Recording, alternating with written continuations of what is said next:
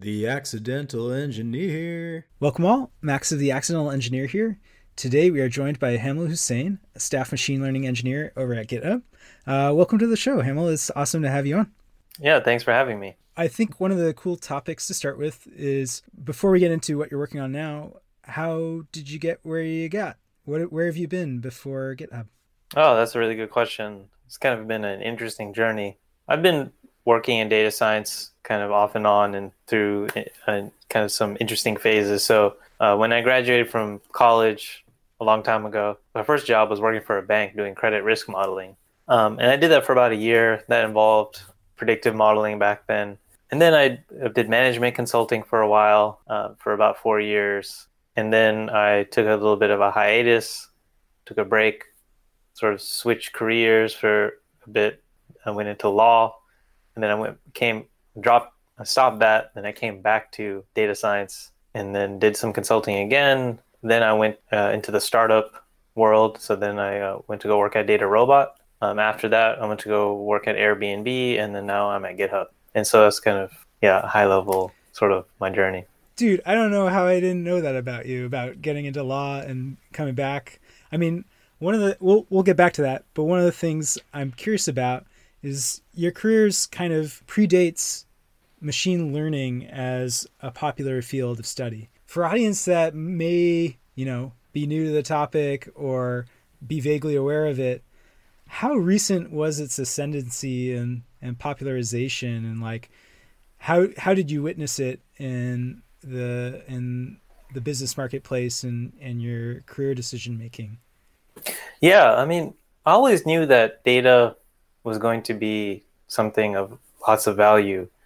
Um, when I first, sort of my first job that I talked about doing credit risk modeling, it definitely wasn't called machine learning. That term wasn't something that was sort of in wide use um, in industry back then.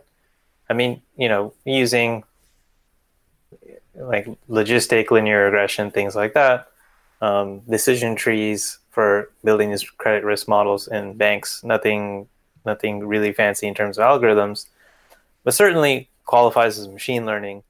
Um, but you know that word didn't really wasn't really in the lexicon. Um, I would say it was somewhere I feel like in 2009, 2010 where really started to see sort of this um, this field develop and sort of this intersection between computer science and statistics and all that stuff uh, that you know we're familiar with today um, to you know kind of sort of have this new field uh, that you asked me about sort of emerge. And that I think that's where I kind of re- uh, saw it.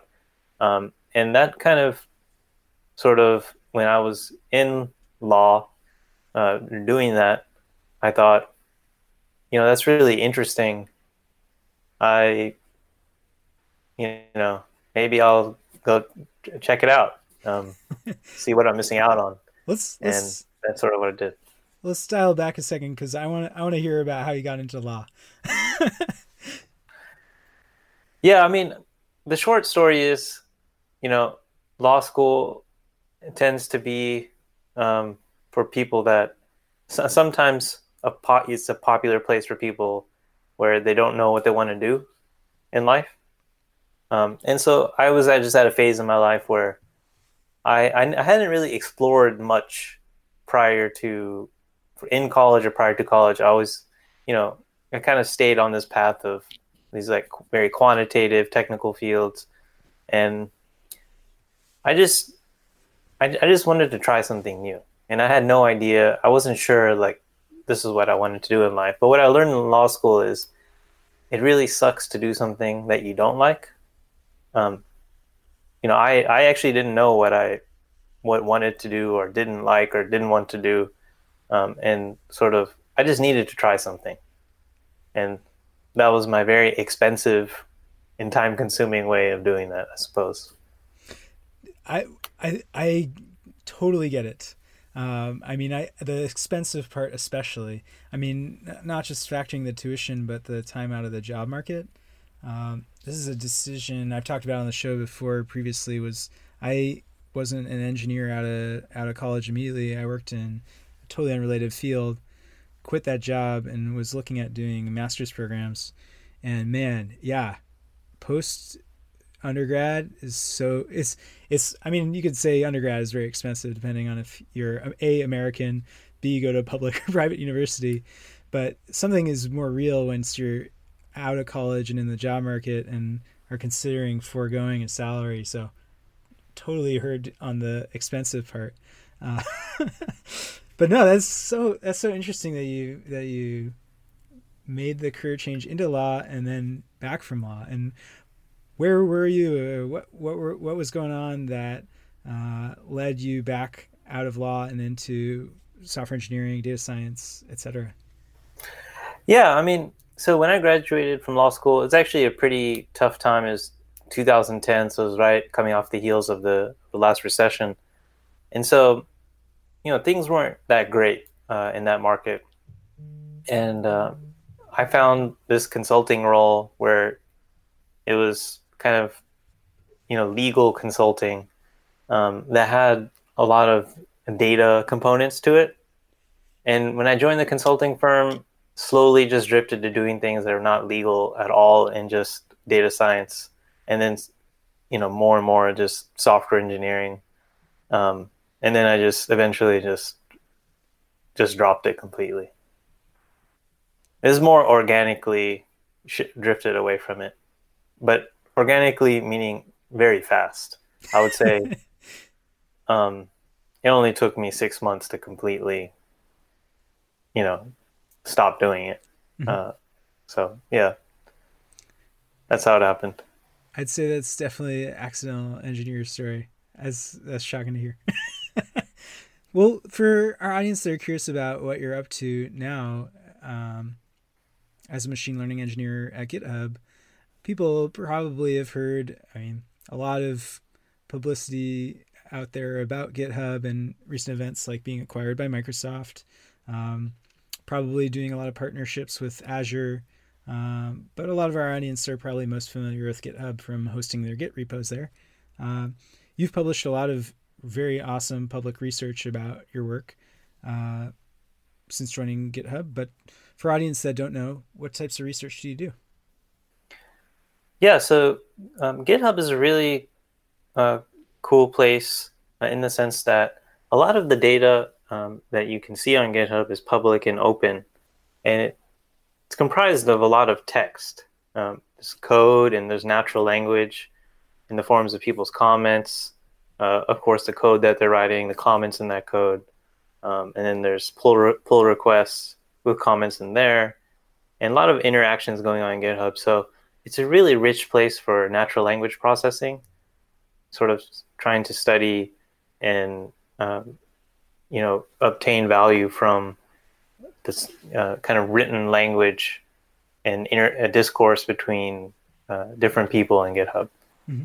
And um, the really interesting part about that is uh, from time to time, we can share an end to end example um, with the data and the code and the results, which is really hard to do in industry. Um, I would say, you know, most of the time, if you're working in industry, um, you can't really, it's really difficult to share the data that you're working with with that without outside. So um, you know, often you'll see blog posts with with really that look that look really interesting, um, that sort of sh- kind of visualize certain techniques or say that accomplish certain things, but it's hard to reproduce that. So it can be hard to learn from that.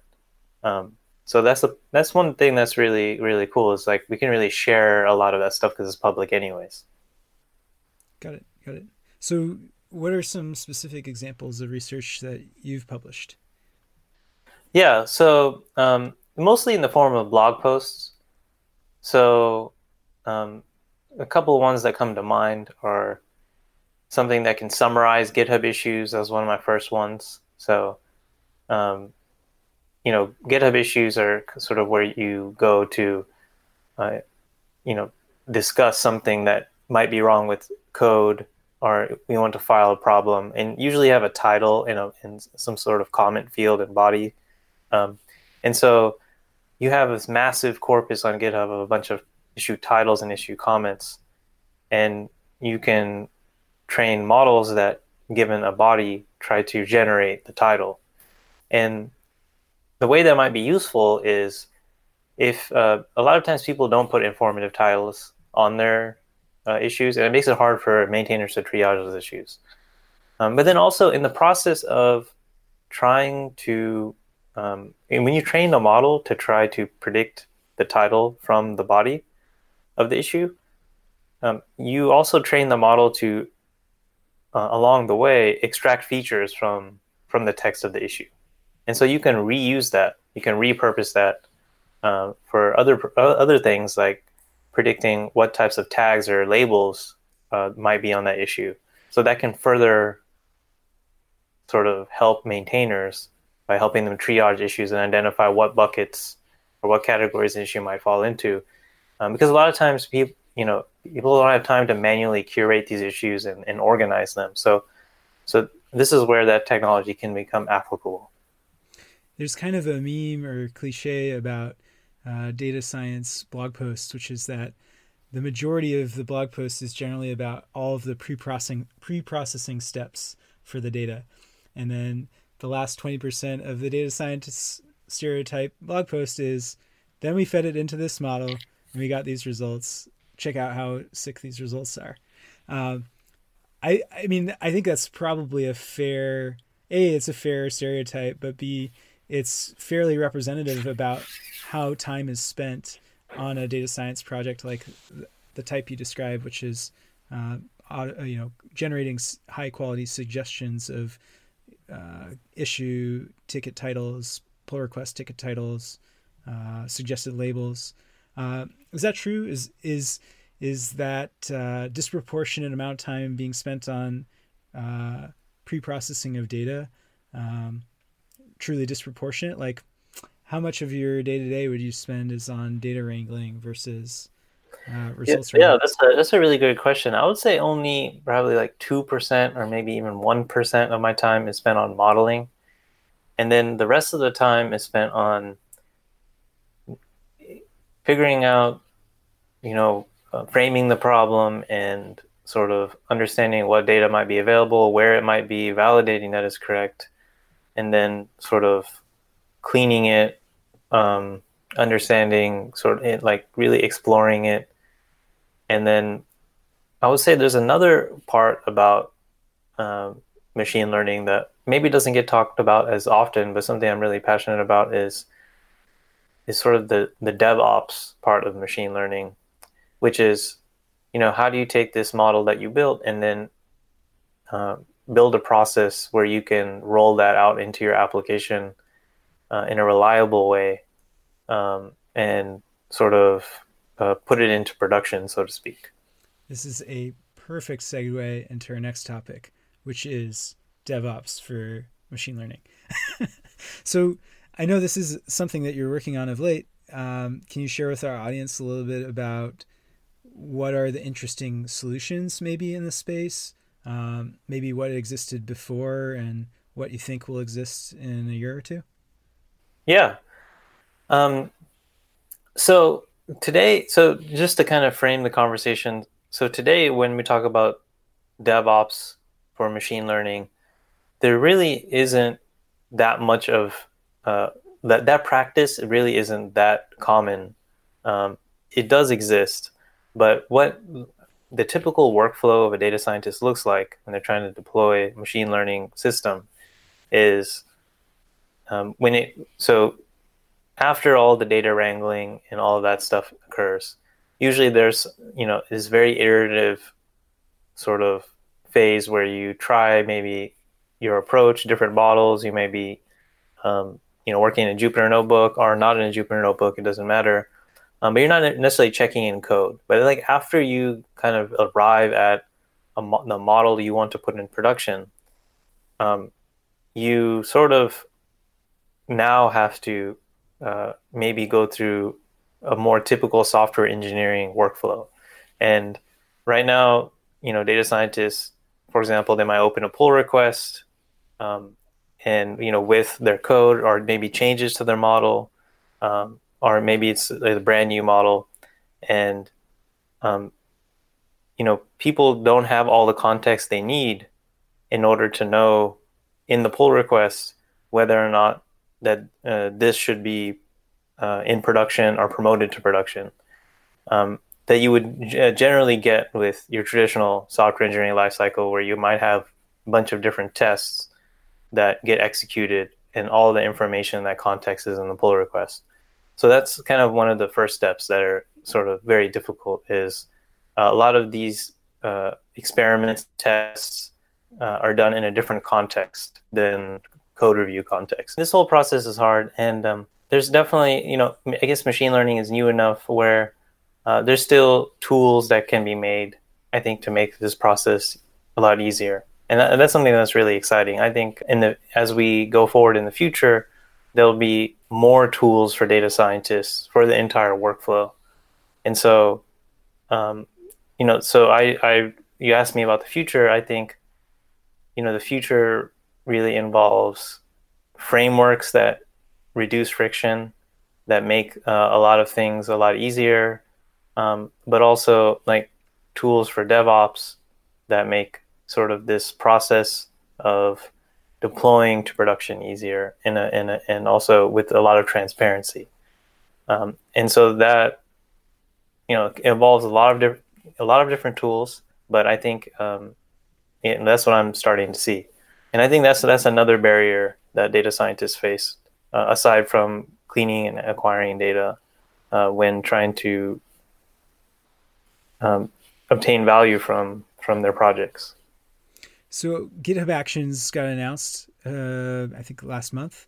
Um, obviously, that's a, that'll be a very awesome platform from which to drive DevOps for machine learning.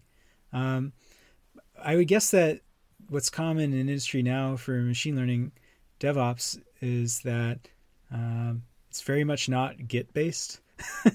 uh, for audience that aren't familiar with GitOps, GitOps refers to uh, Git driven deployments. So by merging maybe a pull request into a special branch, um, you automatically are promoting that code into production or into a certain environment. So um, I think that I agree with you totally on the future of machine learning delivery being massively simplified. Um, but for one one case I can think of that maybe you can speak to of wanting to deploy a model is that oftentimes models aren't defined by maybe their uh, their code, but rather the weights of certain mechanisms within the model. For example, uh, you might serialize the model as a super large file, which if you stored it under Git, one it might exhaust your your Git uh, uh, file size limitations. But for another, looking at a pull request of a blob of serialized data and the weights of your uh, machine learning model is impossible to interpret. So, given that those are there are two components, and correct me if I'm wrong, to a machine learning model. One is your weights, the other is the code of your model. Um, how how do you see delivery of those two parts of the model being different, and whether there's a, a common DevOps solution for both of those. Yeah, so I think there's some really exciting projects out there that uh, really um, sort of accelerate how how realistic or you know how approachable DevOps for machine learning will become. So one exciting project is Kubeflow, and so uh, Kubeflow is a project where it's basically machine learning infrastructure on Kubernetes. And um, the paradigm that that technology introduces is you can deploy uh, any model training run. Um, you can you can train a model, instantiate a training run, ho- uh, serve a model, do all of these things, and you can do that as a, as if though it's a generic uh, uh application you're trying to deploy to Kubernetes. So just like you deployed a website to Kubernetes, uh, you know, like a, a, web app that you, that you might uh, deploy, you can do the same thing with machine learning runs. And so that's really compelling for uh, CI CD workflows because now you can uh, sort of define the runtime that your environment that, that your model wants to run in and sort of uh, you can define your pipeline in, in a certain way and you can use the kubernetes infrastructure to go and run that. And you can do that on the on the compute of your choice and and take advantage of all the resource management and all of that stuff on kubernetes. Um, and so i think that makes the ci/cd story easier um, because kubernetes uh, sort of this uh, C, this the pathway for CI/CD and traditional software development kind of follows a similar path. So we're kind of using similar paradigms that are that we're used to. Got it. Got it. Speaking to the point earlier that I made that I may be totally off base about because my day to day is not machine learning or data science, but uh, as far as how a model is composed, on the one hand, it's the it's the code evaluating the model on any given uh, sample piece of data, uh, and on the other hand is maybe your model weights and perhaps that file being really large. Um, does Kubeflow have, or Kubeflow or other tool, have a way to cope with uh, versioning uh, your model weights as opposed to your training business logic or your model serving business logic? Yeah. So um, to answer your question, I don't think Kubeflow necessarily is specifically. Um, Kubeflow is a kind of a general, at the moment, kind of an extensible and general sort of framework where a lot of things can fit in if they're running on cloud native. Um, however, kind of to get to answer your question about model weights and data and sort of these other artifacts that are created that are not code in the process of machine learning. It's not, I don't think that you're going to see, um, you're not going to be able to fit that in your traditional sort of Git, GitHub paradigm. I think there will be extensions that handle these things. So, for example, on the data side, there's a project called Pachyderm, which uh, handles data versioning really well. Um, and then there's a lot of experiment tracking systems that um, capture data about any model run uh, with a really rich logging and allow you to store a lot of artifacts like model weights, model files, so on and so forth. So an example there in the space, an example that we use at GitHub is weights and biases. Um, and so there's a lot of different tools in the tool chain, and if you compose them together in the right way, then you can create um, sort of a, a, a DevOps process um, for machine learning. Got it. Got it. I, I think one of the uh, problems that our audience might not be thinking about, but that we should definitely direct our attention towards is the fact that it's really hard to get a hold of high fidelity training data sets. And if you don't have training data, you don't have a model. If you don't have a model, you're not doing machine, machine learning. Um, and one of the things that GitHub's really championed and that you do in your role, as I understand it, is open sourcing data sets publicly for public usage. Um, and I know you'll soon be releasing a new data set. Do you mind sharing a little bit about what that data set looks like and how it compares to previous GitHub data sets that have been made public? Yeah, thanks for talking about that. So, um, absolutely. I think one of the ways that folks can make contributions to machine learning is is to release data sets when possible. It's not something that everybody can do, but I think that's some that's something that the community is really starved for. And so um, the thing that we're going to release soon is a, really large corpus of um, code in natural language. So it's a parallel corpus. That just means it's uh, pairs of code. Um, so code in this case, each a unit of code is a function, a function or a method, and then the, the and then comments that are associated with the code. So specifically, the unit of observation for the comments are the doc strings or the top level comments describing what that function is. So what we've done is we've used uh, uh, some a project called Tree Sitter, and we've uh, parsed um, the uh, bunch of code. So uh, six different programming languages, um, and sort of out of the most popular repositories from GitHub, we assembled two million uh, uh, pairs of these functions and doc strings uh, as a parallel corpus. And and so we we cleaned that. We we uh, deduped it. So you know we removed things that are very similar to each other and did a whole bunch of things to prepare it for the community. And um, this data set can be used for a variety of different things. Um, you know, so the way that so in, in addition to open sourcing it, uh, we propose a task, which is uh, can you learn a way to search the code with natural language. So, given a query of some sort, can you find code that is related to that query? And so, uh, one of the tasks that might be well suited to kind of learn from this data set is can you build can you learn a representation of code that is sort of uh, in the same space as natural language so that you can then take somebody's query, search query, and then find code that does that. Now you might be wondering, why do you need to do that? You might be really happy with your ability to search code today. You, you might think, okay, you can search, uh, do a Google search, and you can find code very easily, um, and that's true. So the kind of search that I'm talking about is not general purpose how-to queries like how do you do this, um, you know, how do you uh, sort something, or how do you find something. That that uh, that kind of workflow is actually really good today.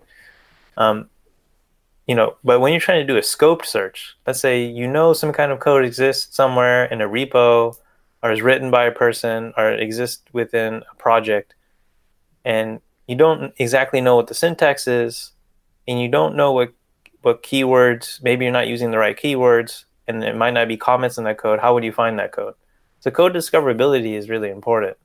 And so we can make search richer so that you can you know you can search and you can find things uh, by intent then that would be really interesting. And that's kind of another line of work that i've been doing for some time at github um, and the reason we're open sourcing this data set is we're hoping that the community at large can can do really creative things um, and so uh, that's kind of the motivation behind it i totally hear you and i i I hope my enthusiasm for this this project is um I don't know. This this this is awesome. I I I want to add that one of the data sets that I I think I mean I've seen this um, nature of problem before.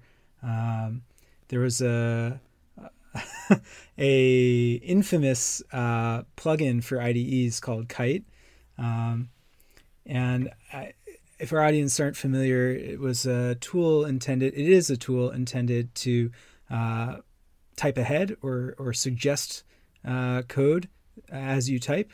Um, and they got in hot water because they were caught uh, paying off open source, uh, popular open source library maintainers to include analytics into uh, their package that people were ignorantly using uh, without knowledge of opting into um, having all of their IDE behaviors tracked. And uh, obviously, their disclosure process was terrible. but I think our audience should maybe think about the the scope and ramifications of what solving the problem that Hamel is describing has, which is along the lines of what Kite was trying to do and what a lot of startups are trying to do, which is making coding really freaking easy. Like natural language easy, like saying, I want a login page. And when you click login, it validates your password, and your password has eight or more characters. And this is, this is like not so far off. And it starts with the types of challenges like Hamel's proposing. So I'm pretty stoked for this crazy new feature where uh, maybe people won't get re- repetitive stress injury anymore because they can just narrate to GitHub Atom IDE and Atom will type out the code ahead of what you're saying. Uh, dude, what a cool project. Uh, for audience that are, I mean, if I'm off base about what my forecasts are. Oh no, I mean, no, I mean, well, that definitely is a is a dream. I don't see that it's possible. Uh, you know, being able to dictate entire software programs it definitely seems uh, beyond the state of the art today. Totally um, agreed. Agreed. But you know there, but there could be other applications that might be interesting, such as uh, intelligent code completion or uh, enhanced code search and things like that. That that might be interesting.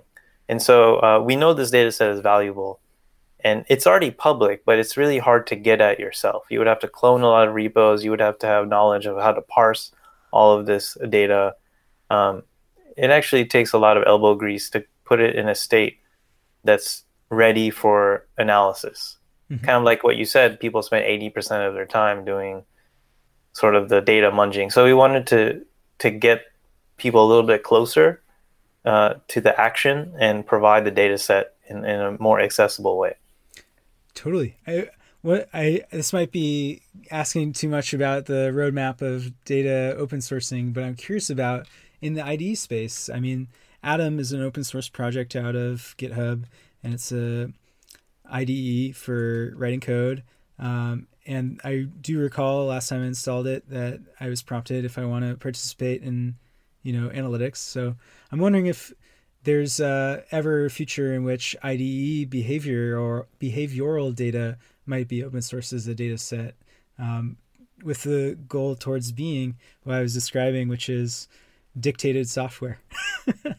yeah, my sense is so GitHub is actually really serious about data privacy, and so anything that hasn't been very explicitly uh, agreed upon that is to be public will probably never be public. Um, and so this that's this data set that we're releasing is already public repositories. Um, and so, yeah, I, I, mean, in that sense, it would have to be of that sort of caliber of uh, sort of openness for us to re even re-release it as a data set. Understood. Understood.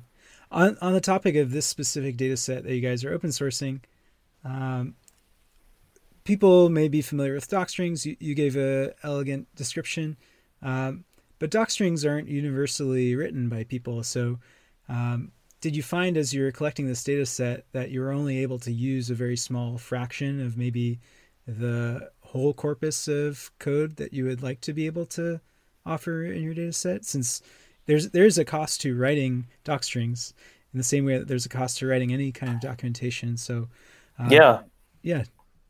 No, there's absolutely. I mean, the, the data set has a tremendous amount of noise in it, um, and you know, there's good doc strings, there's bad doc strings, there's doc strings that don't make any sense, and so, you know, we tried our best to sort of eliminate things that were very easy to identify, um, sort of, you know, uh, methods or functions that don't even make sense that you would never want to search for. Um, you know, however, we kind of left a lot of this uh, noise in there because, you know, we felt that that is part of machine learning. You know, is to sort of have this noise and overcome the noise. Um, how, you know, how do you do that? We didn't want to filter the data set too much. Mm-hmm. And we wanted to give people the opportunity to make use of this data in ways that they see fit. So I, I did mention a parallel corpus of 2 million uh, of these 2 million uh, function and codes uh, or comments. Mm-hmm. But there's also a superset of 6 million code snippets, uh, which you know many of them don't have any doc strings. And so, and the 2 million of those do have doc strings. That's the 2 million.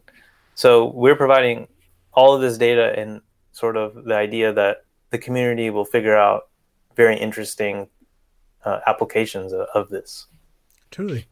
Given given the posts you were describing earlier, the blog posts you made about uh, suggesting issue titles or pull request titles or labels on pull requests, I'd think that a maybe simpler challenge that people might take on with the data set that's being open sourced is uh, suggesting doc strings.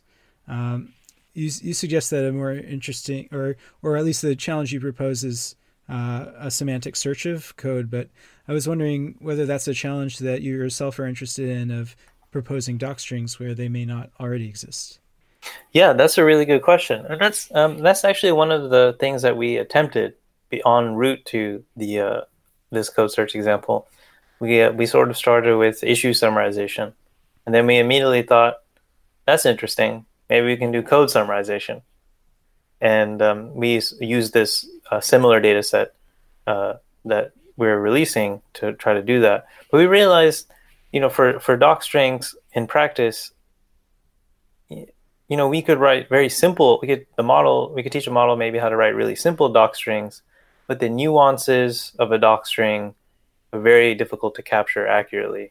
Um, you can, you know, you could make a, a doc string look legitimate at on the surface, but when you, you know, when you read, uh, sort of a doc string, it kind of doesn't make sense. And that's kind of what you see with state of the art text generation today.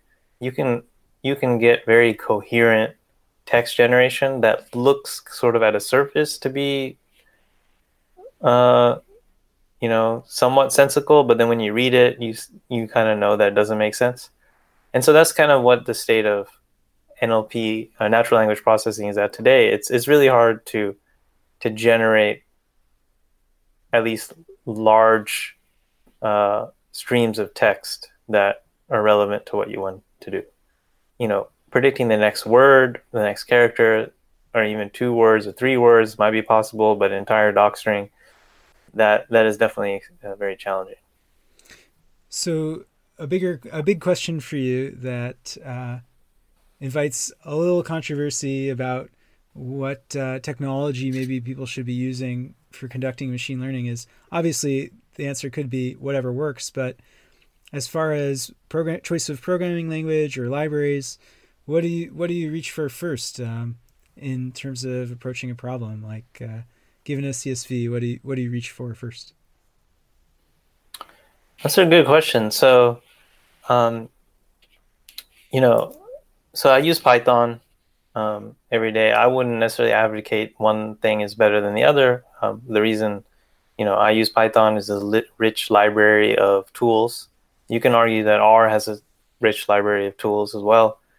Um, but I, you know, find my comfort area to be in Python, and sort of my go-to tools. Um, you know, there's sort of things like scikit-learn, uh, Keras for deep learning, TensorFlow, PyTorch.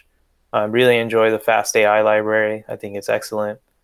Um, and also, I like to I like to do something a little bit different than a lot of data scientists. I like to use auto auto ML, so automated machine learning, uh, the things like DataRobot to benchmark my my problems and give and start with a very strong baseline.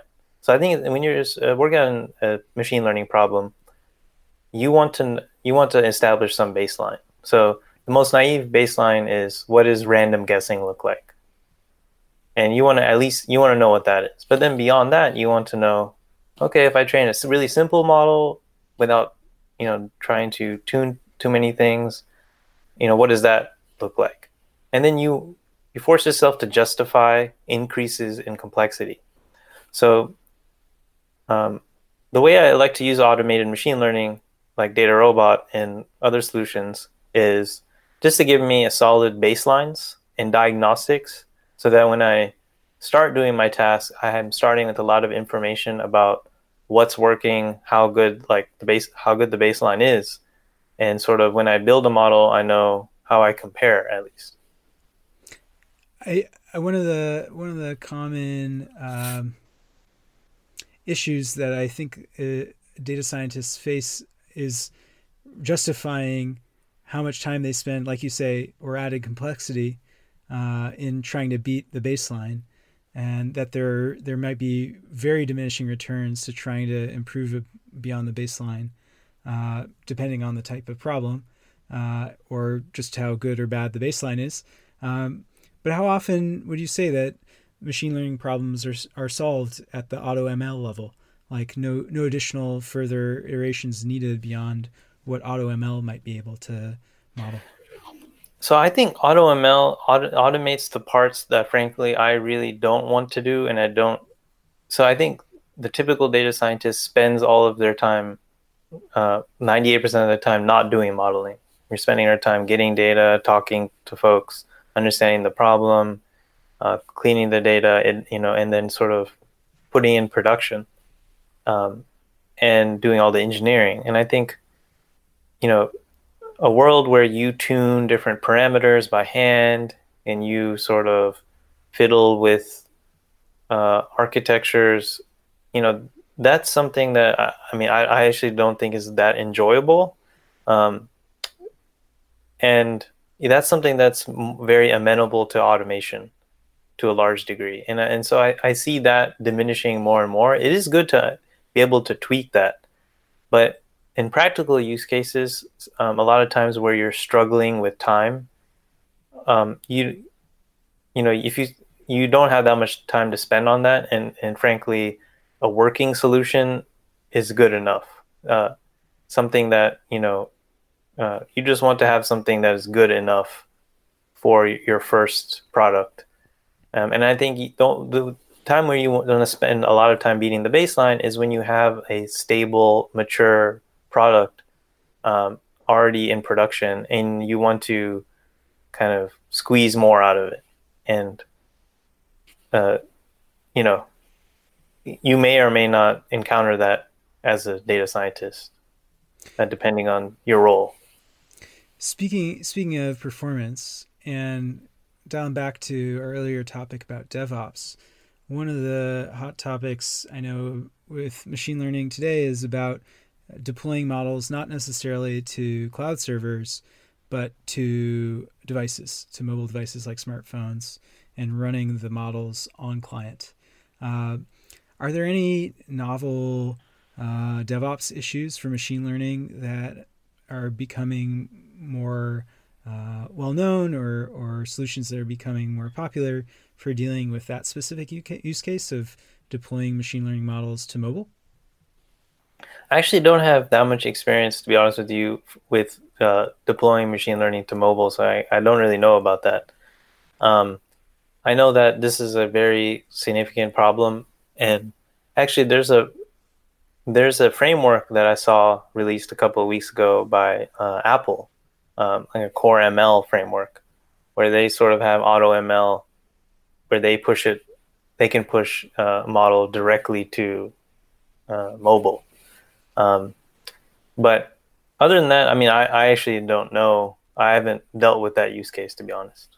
Totally fair. Totally fair. I mean, I I also have not worked a great deal with mobile, but uh, I imagine the constraints to be dealt with there are very novel and probably really hard, depending on if you're trying to you know release to both Android, to iOS, to XYZ other uh, target platform. But uh, yeah, the way that I see the the really popular paradigm um, where uh, that people are using to deploy machine learning right now is sort of the microservice paradigm, where you deploy your model as an API endpoint, and uh, sort of your other applications talk to that, uh, even your mobile applications. However, like you were alluding to, a lot of times you know it might not be feasible to have that pattern, uh, and a lot of times you need that to happen on your device for various privacy reasons or other reasons.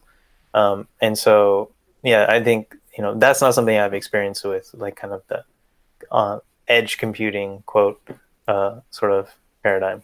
Totally, totally. Any any parting thoughts or uh, recommendations maybe for our audience that are first getting into machine learning or might dabble their toes in machine learning with the newly open source data set? Yeah, um, I would say out of all the courses and tutorials that I've done in my time machine learning, the one that I really enjoyed the most is uh, the Fast AI tutorials with Jeremy Howard. And the reason I like that, I like those tutorials, is um, because it really teaches a good mindset of how to approach learning. It really um, is a convincing expose of you don't need advanced training to be good at machine learning teaches you that by very much by example. I think that's really powerful, and it's actually really powerful in uh, if you're in technology at all to to kind of witness and see that. So, um, I would highly recommend checking that out. for sure. We'll include a link in the show notes. We'll include a link uh, if you want to get of get a hold of Hamel on LinkedIn or Twitter. We'll include links there in the show notes. Uh, thanks for coming on, Hamel. It's been awesome. Yeah, thank you for having me. For more, visit us on iTunes or our website at theaccidentalengineer.com.